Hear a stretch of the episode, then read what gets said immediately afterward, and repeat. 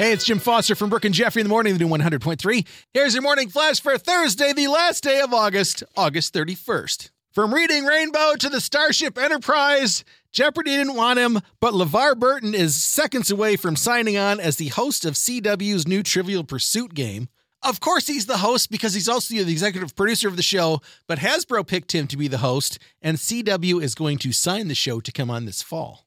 A couple weeks ago, I told you about Cardi B getting in trouble when somebody threw water at her and he, she hit him in the face with a microphone.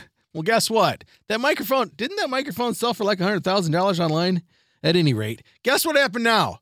50 Cent was at a club and saw a girl who's an LA DJ in the front row in a restricted area she wasn't supposed to be in. So he hit her in the forehead with his microphone, threw his microphone at her, gashed her forehead. She ended up showing it on Instagram. Oh, not a good deal. Wonder what she's going to get for that one. Didn't your parents tell you never to throw stuff? Somebody's going to put an eye out or put a hole in the top of your forehead. That's not good. And finally, I saved the biggest news of the day for last. Taylor Swift's billion dollar Eras tour is headed back to Chicago October 13th. What? And it's not going to cost you an arm or leg to get in the front row.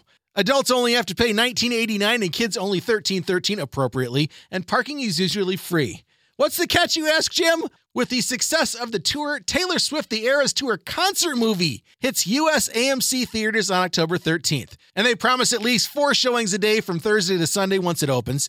Taylor said in a press release that came out this morning The Eras Tour has been the most electric experience of her life so far, and friendship bracelets, singing, and dancing are encouraged. Of course they are. It opens only two weeks before the highly anticipated 1989 Taylor's version comes out. And all I'm going to say is Barbie who? Tickets are on sale now. Head over to AMC's website and buy them now before you forget. There's your Thursday morning flash. Have a great day, and thanks again for checking out the new 100.3. She loves the 90s and 2000s.